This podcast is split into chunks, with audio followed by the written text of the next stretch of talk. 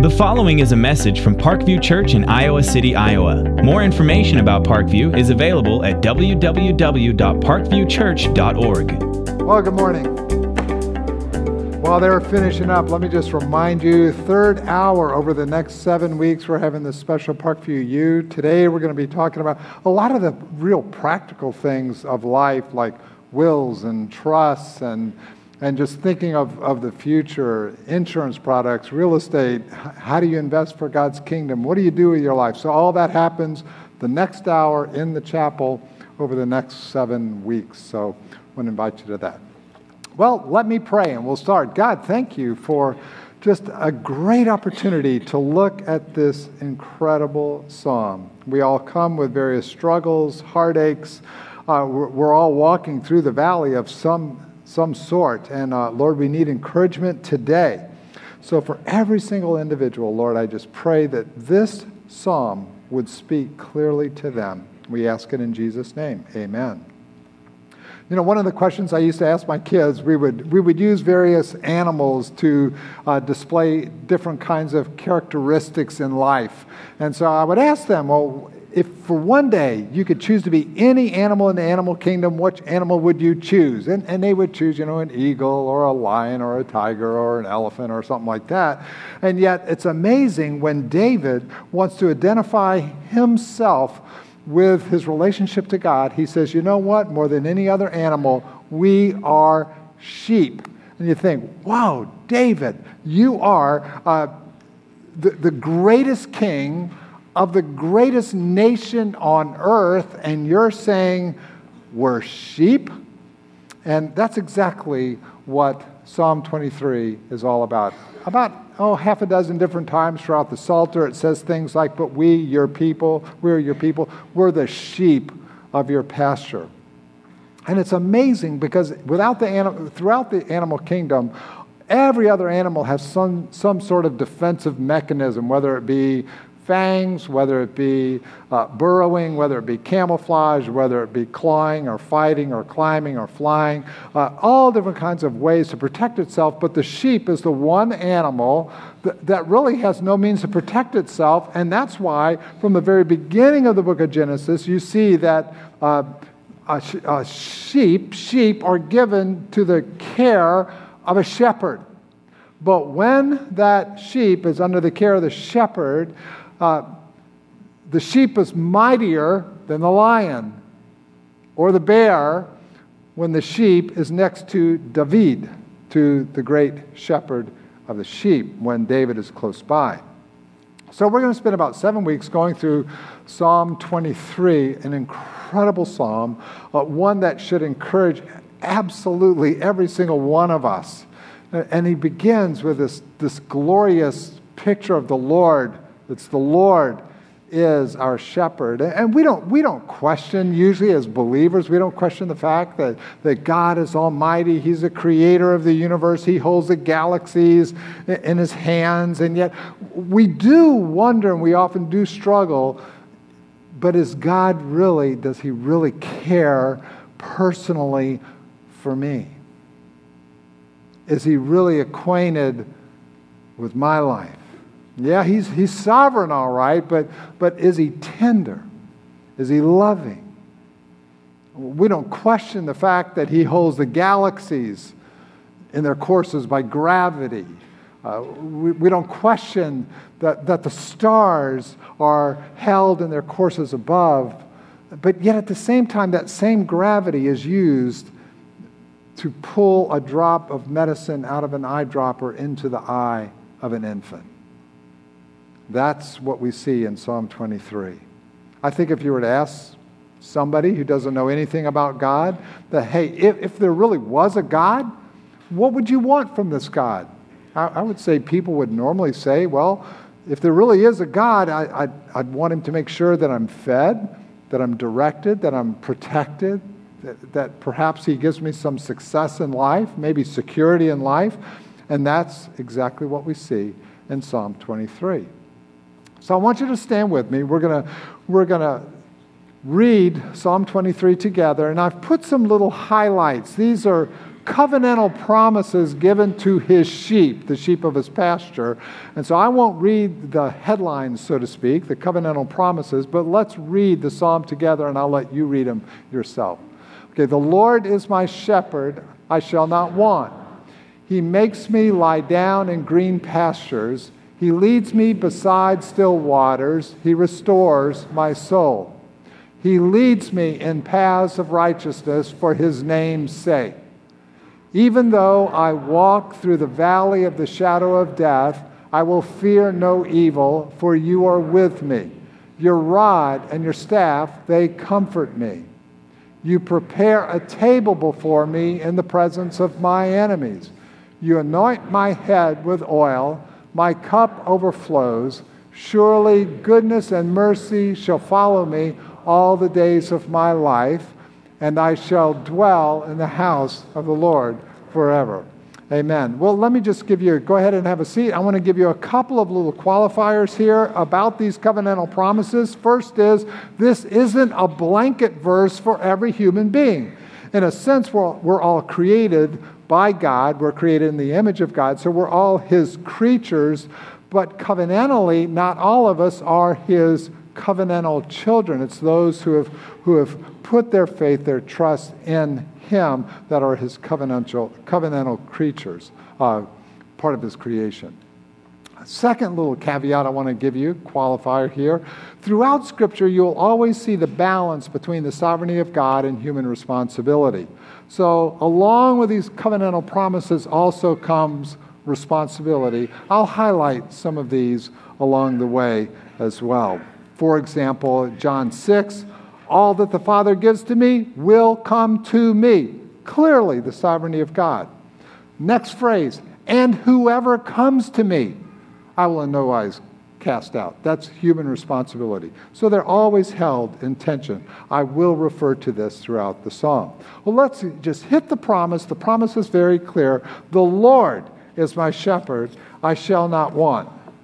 It's interesting, Albert Einstein, I mean, obviously a very brilliant individual, at the end of his life, he had one significant question that he couldn't solve.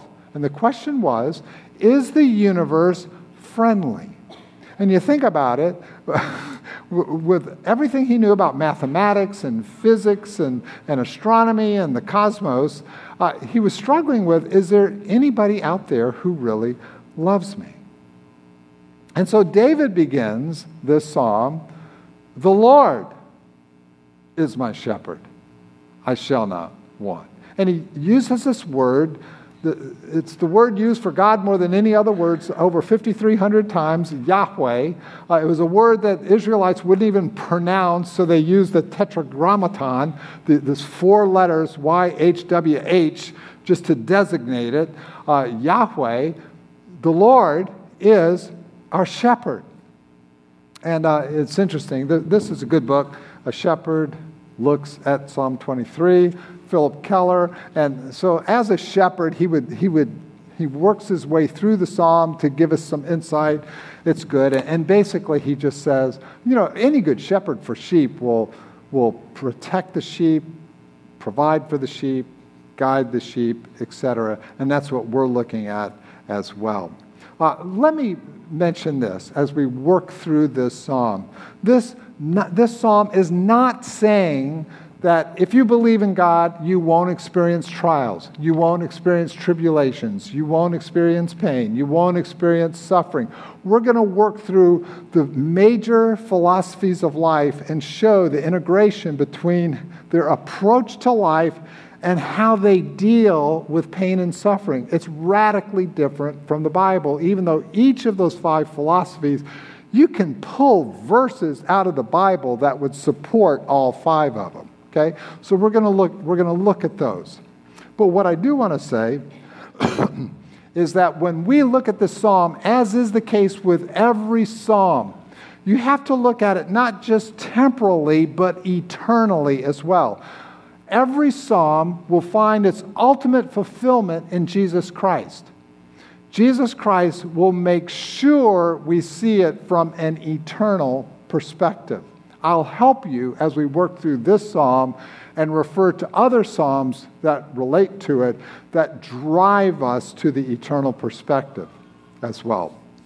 He says, so the Lord is my shepherd, I shall not want. In other words, I'm not going to be devoid. To want means to be devoid of something, deprived of something, too little of something. So again, this psalm finds its ultimate fulfillment in Jesus. So that's why when we get to the Gospels, we see Jesus as John chapter 10, the what? the good shepherd. Or we get to Hebrews 13, he is the great shepherd. Or we get to the epistles, 1 Peter chapter 5, he is the chief shepherd. And he says, So the Lord, Yahweh, is our shepherd. Therefore, I'm not going to be to the point where I'm devoid of something, deprived of something. Now, initially, we always think temporally food, clothing, etc. Uh, and, and that clearly is part of the emphasis. For example, in Matthew 6, therefore I tell you, don't be anxious. Uh, th- that comes from the Latin root, but if you wanted to use the Germanic root of the word, don't worry. Worgon. Don't worry. Here, Latin, anxious. Don't be anxious about your life, what you'll eat or what you will drink, nor about your body, what you'll put on. Is not life more than food and the body more than clothing? Look at the birds of the air. They don't sow or reap or gather barns, and yet your heavenly Father feeds them. Are you not more value than they? And which of you, by being anxious, worry, can add a single hour to his span of life?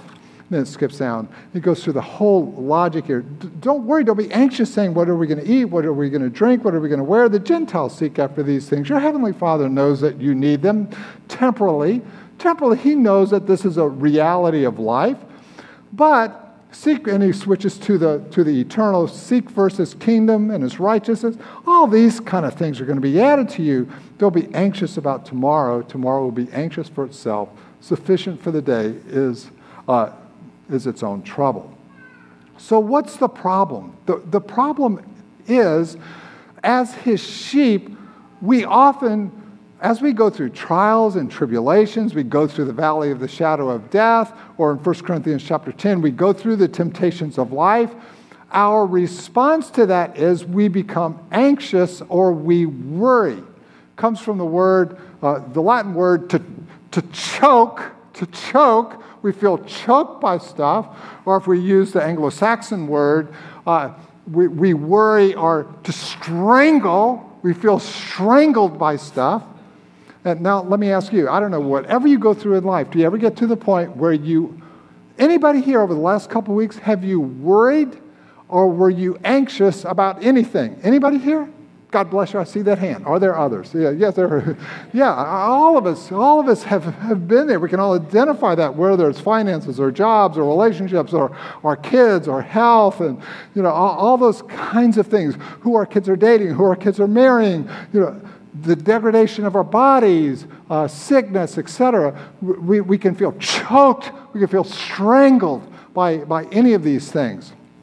Let me give you three problems with worrying anxiety, worrying. This is why we have a great shepherd. Uh, one problem is it's just unhelpful. Why? Because anxiety or worry, feeling choked about something, doesn't accomplish anything. All it is is doing without doing.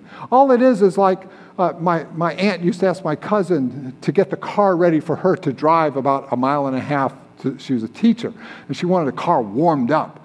So William would get in that car, and he'd be out in the carport, just stomping on the gas. You know, and I hear this engine about ready to explode, and there's, there's oil just bellowing out of the exhaust pipes. And I think, that's worry. That's what anxiety is. You're not getting anywhere. You're burning a lot of fuel, you're burning a lot of oil, you're destroying the engine, and you're not going anywhere. So it's never solved any problems. It can't change the past, uh, it can only uh, mess up your life as you feel strangled and controlled. It just will make you miserable. So it's unhelpful. Secondly, it's unreasonable. It's unreasonable because to worry about something you can't change it, that you can't change is absolutely useless. If you can't change it, why worry about it? It's useless to worry over something you can't change. Or, on the other hand, to worry about something you can change is just stupid. Change it. I'll, I'll, tell you what my mother used to say. If she said it once, she said it a million times. Because I wanted good grades. I wanted straight A's. Believe me, I wanted all A's. And I'd be in school and I'd be studying. There'd be a test. And oh, I got a big test. And oh. And my mother used to say this. She said it once, she said it a thousand times. Jeffrey, convert your worry power into study power. All the time. And that's, that's exactly it. Worry, anxiety was just doing without doing. I mean, it's dumb when you can do something about it, do something about it. So study, quit worrying, study. Or hey, if, if you're complaining about you know what you eat or your health or whatever, then change what you eat. You know, you feel like you're out of shape, then start exercising. You know, don't do without do.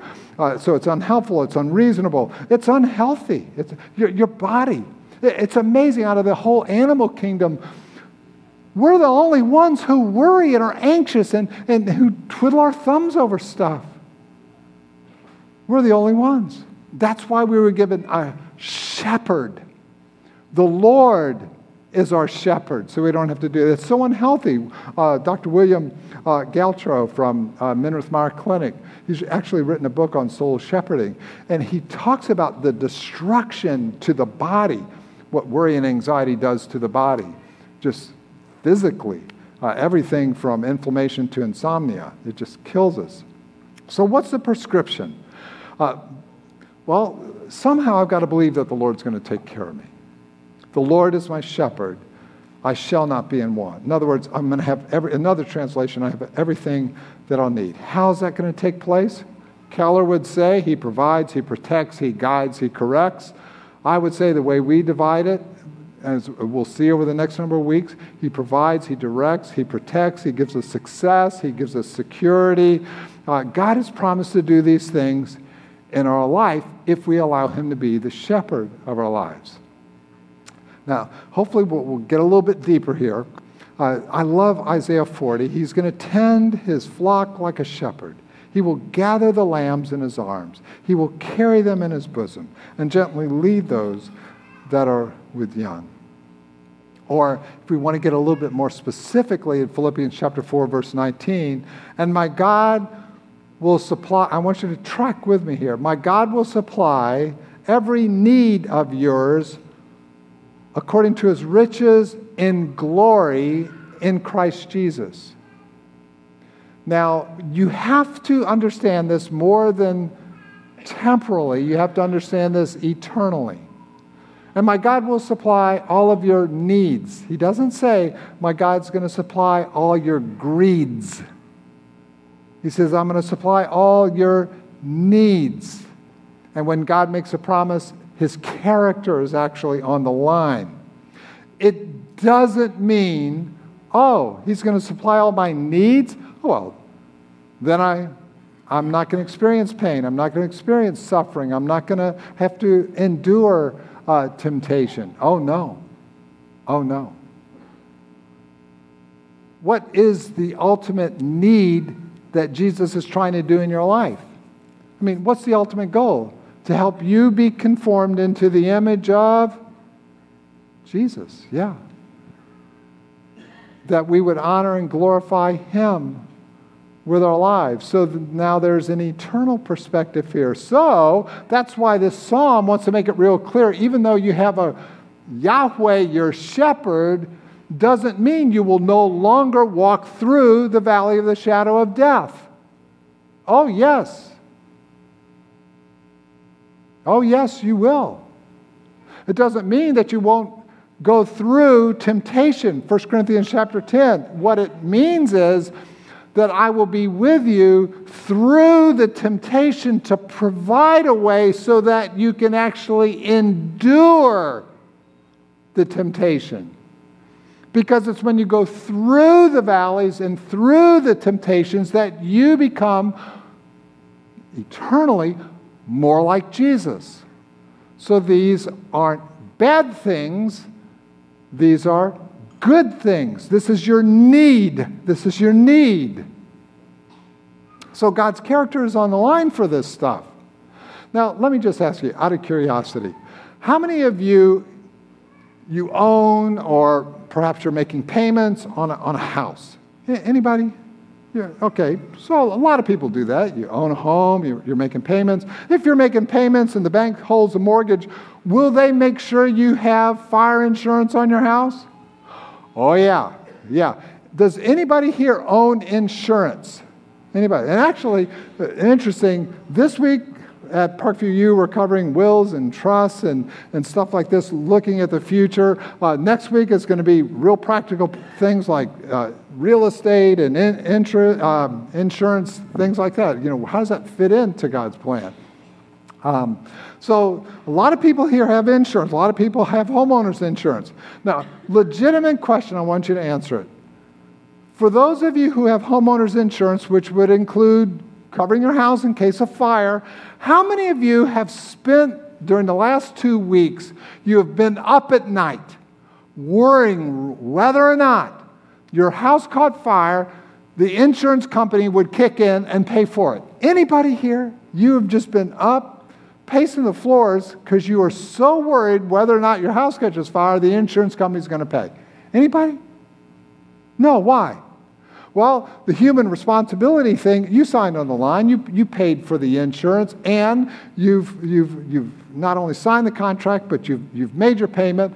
And so by faith, you, you, you don't worry about it. You count that it's going to happen. In the same way, this book has over 7,000 promises. But we can't take those promises out of context. We can't just look at them temporally. We have to see the entire picture of those as well. That's why I think uh, Tim Keller in his book, Walking with God Through Pain and Suffering, does such a, such a good job helping us see the whole picture because a lot of us wonder how does pain and suffering and walking through trials and tribulations, how does this really stack up with the Christian message as a whole? So let me just walk through a few different, he points out, I'm just sort of summarizing some of the points that he makes in the various philosophies of life and how they interpret pain and suffering. So, on the one hand, there's the moralists. Now, a lot of us have been here. The disciples were here, the Pharisees were there. The, the moralists w- would basically say, hey, if you're suffering, if you're going through pain, if you're sick, whatever, it's just because you got bad karma.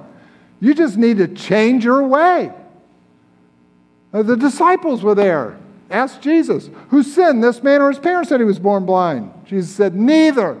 Then he focuses them eternally. It was that God would be glorified.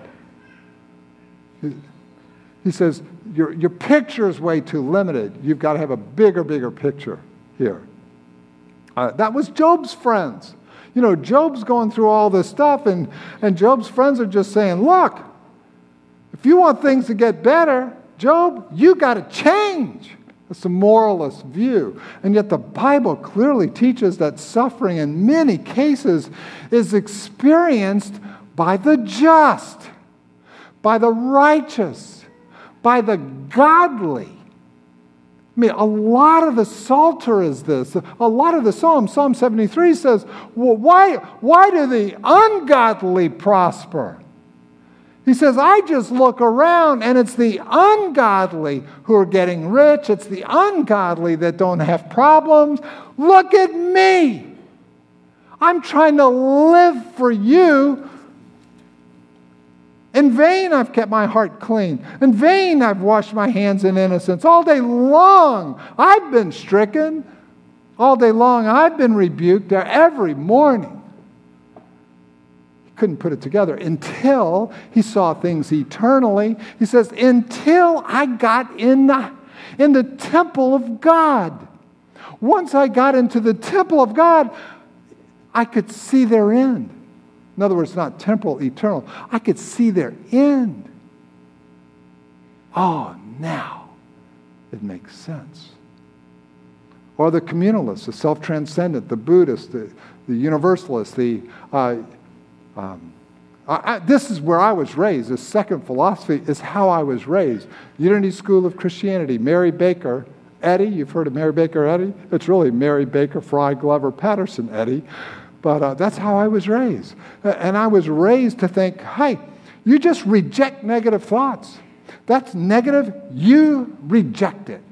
You reject and deny pain. You reject and deny suffering. You want positive thoughts, positive thoughts, tranquility, etc. But the Bible teaches us that suffering isn't an illusion. Pain and suffering and trials and tribulations are very, very real. Jesus in the garden, my soul is overwhelmed with sorrow even to the point of death. Jesus weeps, not my will, but thy will be done. And through suffering, not something to be rejected, the most positive thing in the world came through suffering and pain and trials and tribulations, just like it happens with us. Thirdly, another view would be the fatalistic view of life. And again, there, there are elements. Eh, Christianity can point to all of these. Moralists, every time you're sick, you probably look at life through the moralistic view. You get sick and you go, Oh, what did I do? I knew I shouldn't have said that to an individual. You know, you're there. The fatalist view, you're there. Must be God's will. You know, God's sovereignty. The, the fatalistic view uh, is basically like Islam. Islam. You know, people wonder about uh, the, the Islamic terrorists, who, who, the suicidal bombers, and you think, how could that even be possible? Well, unless you understand their philosophic view of life, and once you do understand it, it makes all the sense in the world because they're just basically saying uh, it's fate, it's destiny, it's the will of Allah, it's submission to divine fate without compromise or complaint, and it's the highest virtue they could attain to and clinging to it. There, there were a lot of Christians who've gone down that view as well. Predestination, double predestination, etc. Some of Calvin's followers were there. But the Bible, the Bible says no. You don't embrace it as the highest form of, of virtue. No, the Bible urges us to openly express our grief and cries to God, openly wondering how it all fits together. That's Psalm 73. That's, here's another one. Uh, Psalm 88. I cry out, th- these are the Psalms of lament. I cry out day and night before you. My soul is filled with troubles. Your wrath lies heavily upon me, and I'm, I'm overwhelmed, God, with your waves. And as Derek Kidner, uh, one of the greatest Hebrew scholars who has ever lived, translates the end of this psalm, Psalm 88, uh, the psalmist ends this, salt, this psalm by saying, instead of, hey, God, you're my closest friend, Jesus, my buddy. It's instead of God, you're my closest friend, he ends it, darkness is my closest friend. It's a fatalistic view. He, he was urged to be open and honest with his feelings, wondering how it all fits together. The dualists like Luke Skywalker, Marxism, uh, be like Jaws, you know, in Jaws in the, in the belly of the ship when they're comparing the battle wounds. Uh, this is the, the, the struggle between light and darkness, these two, and, and finally the triumph uh, over suffering is sort of like, like Paine's, uh, Stephen Paine's The Red Badge of Courage, something like that. And in other words, it's a mark of moral, spiritual superiority. And yet the Bible says no. Everything is by the grace of God. Everything's the grace of God. Uh, forgiveness we receive as a grace of God. Love we receive by the grace of God. Adoption we receive by the grace of God. Now, follow me. Pain and suffering is a gift of the grace of God. It's a gift. It's a gift of God. We can't sit in pride or arrogance thinking that it's our red badge of courage. It's a gift. Here's a great book. It's from my not hometown, but Louisiana. Uh, you're familiar with the famous leprosarium in Louisiana, uh, in Carville, Louisiana. Dr. Paul Brand, he was the one who finally came up saying, oh, wow, leprosy isn't really this decaying flesh disease. Leprosy is an issue of people not experiencing pain.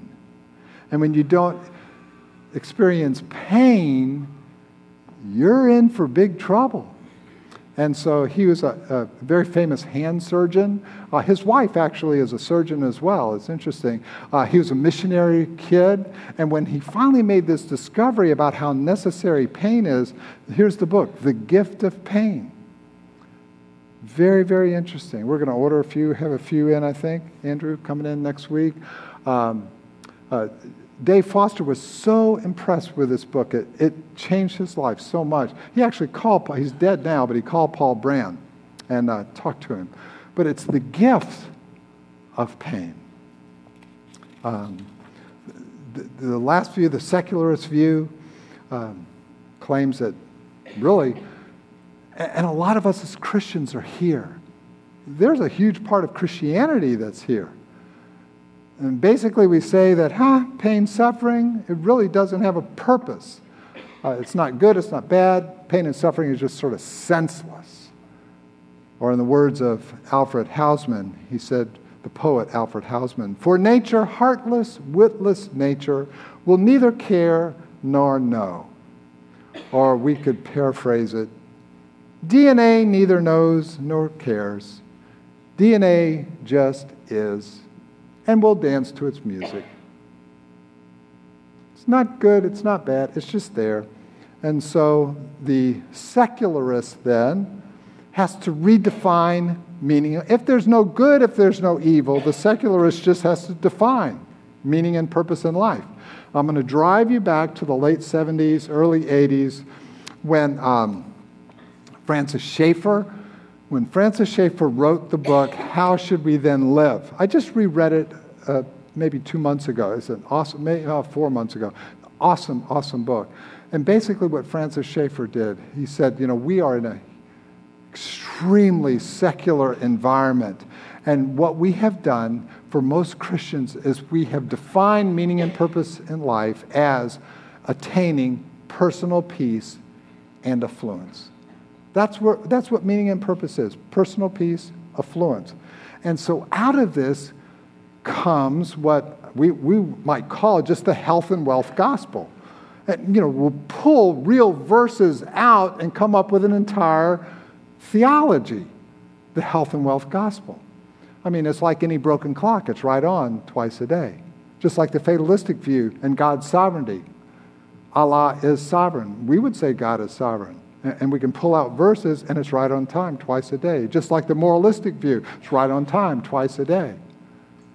But the gospel is so much bigger than all of this. And the truth of the matter is, this is why, for most Americans, pain and suffering is incredibly traumatic. We don't get it, we, we don't understand it. Uh, and we want to do away with it uh, because secular influence has affected us so deeply. Yet the Bible clearly teaches us that life is filled with pain, with suffering, with trials, we, with tribulations. And the wonderful part of that is we get to walk through them with the shepherd, with Yahweh, the shepherd, who walks with us through the valley of the shadow of death, enduring through temptation. And it's extremely meaningful and extremely purposeful. And in the words of Paul Brand, it's a gift.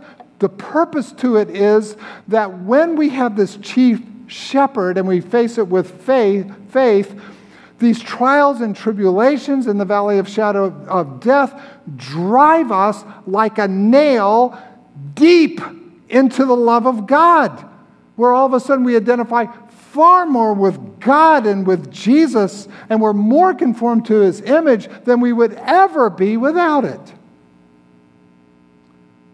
It's then that we can say, like the psalmist, surely goodness and mercy shall follow me all the days of my life, and I shall eternally dwell in the house of the Lord forever. Well, how can I let God be my shepherd? Real quick, I'm going to give you the ABCs of following God as your shepherd. A, what's A? Accept Jesus as my Lord. It says, The Lord is my shepherd. The Lord can't be your shepherd until the shepherd is your Lord. Okay? He has to be your Lord. And to do that, I'm the good shepherd, Jesus says in John 10. If I'm the good shepherd, my sheep, I'm going to summarize it, my sheep know me, my sheep listen to my voice, and my sheep follow me. If you want Jesus to be your Lord, your shepherd, you know him, you listen to him, and you follow him. I just say it right up. My mother gave me a picture when I went off to school, a picture of me at the helm and Jesus, you know, with his hand on my shoulder. And I think the title of the painting is Jesus, my co pilot. Can I just make it real clear? Jesus doesn't want to be your co pilot because you will sink the boat, you'll crash the plane, and then you'll blame the co pilot. He doesn't want to be your co pilot.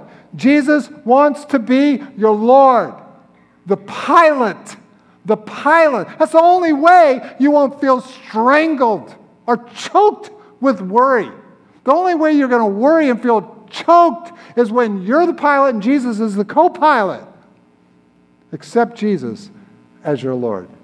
B, begin praying about everything. Don't be choked, strangled about everything. In prayer, supplication, with thanksgiving, let your requests be made known to God. The peace of God, which passes all understanding, will guard your hearts and minds in Christ Jesus. Listen, God's ability is greater than your anxiety. So you bring it to God. You go to your, not your co pilot, you're in trouble if Jesus is your co pilot. You go to your pilot and you're saying, I am feeling choked with this stuff. So now what do I do? 1 Peter 5 7. Cast all your anxieties on him because he cares for you, for you.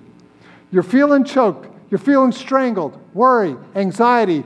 Go to your pilot, not the co pilot. I'm being strangled, I'm being choked, so now I'm going to cast it on the pilot. The word cast means to unload to dump. I'm going to dump this, I'm going to unload it on the pilot. Thirdly, consider taking one day at a time. Therefore, don't be anxious about tomorrow. Tomorrow will be anxious for itself. Sufficient for the day is its own trouble. That, that's why in the Lord's Prayer, give us this day our daily bread. God gives us days in bite sized 24 hour increments. And I'm going to believe God is going to be my shepherd today. Today, I'm going to take what's choking me and I'm going to dump it on the pilot, knowing He's working for good in my life. I don't know what's got you worried. Everybody here, there's something. And I'll guarantee you, it's not whether or not your insurance company will pay the claim if your house catches on fire. There's other things that are concerning you that have your attention, that have you worried. Look, don't be a secularist.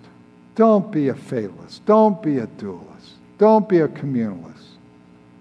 Don't be a moralist. Be a Christian. Be, be a believer in Jesus Christ where you are embracing what the Good Shepherd is taking you through. Let's all stand up. Let's close our eyes together. And we're going to end by singing a wonderful song. Lord, thank you. And right now, as believers, we come to you uh, convinced that you really do want to be our good shepherd. And Lord, we, we want to trust you, not as our co pilot, but as our pilot. And so the stuff that I'm worrying about right now, Lord, I, I, I want to dump it on you. You're the one who can handle it. You're the one who can faithfully handle it. so we thank you for that. We ask it in Jesus' name. Thank you for listening to this message from Parkview Church in Iowa City, Iowa. Parkview's mission is to love God, love others, and serve the world. If you live in the Iowa City area, we invite you to join us in person for services every weekend. You can get service times and directions, download messages, and get news and information about Parkview Church by visiting www.parkviewchurch.org. You can also contact us by phone at 319 354 5580 or write to us at Parkview Church, 15 Foster Road, Iowa City, Iowa, 52245.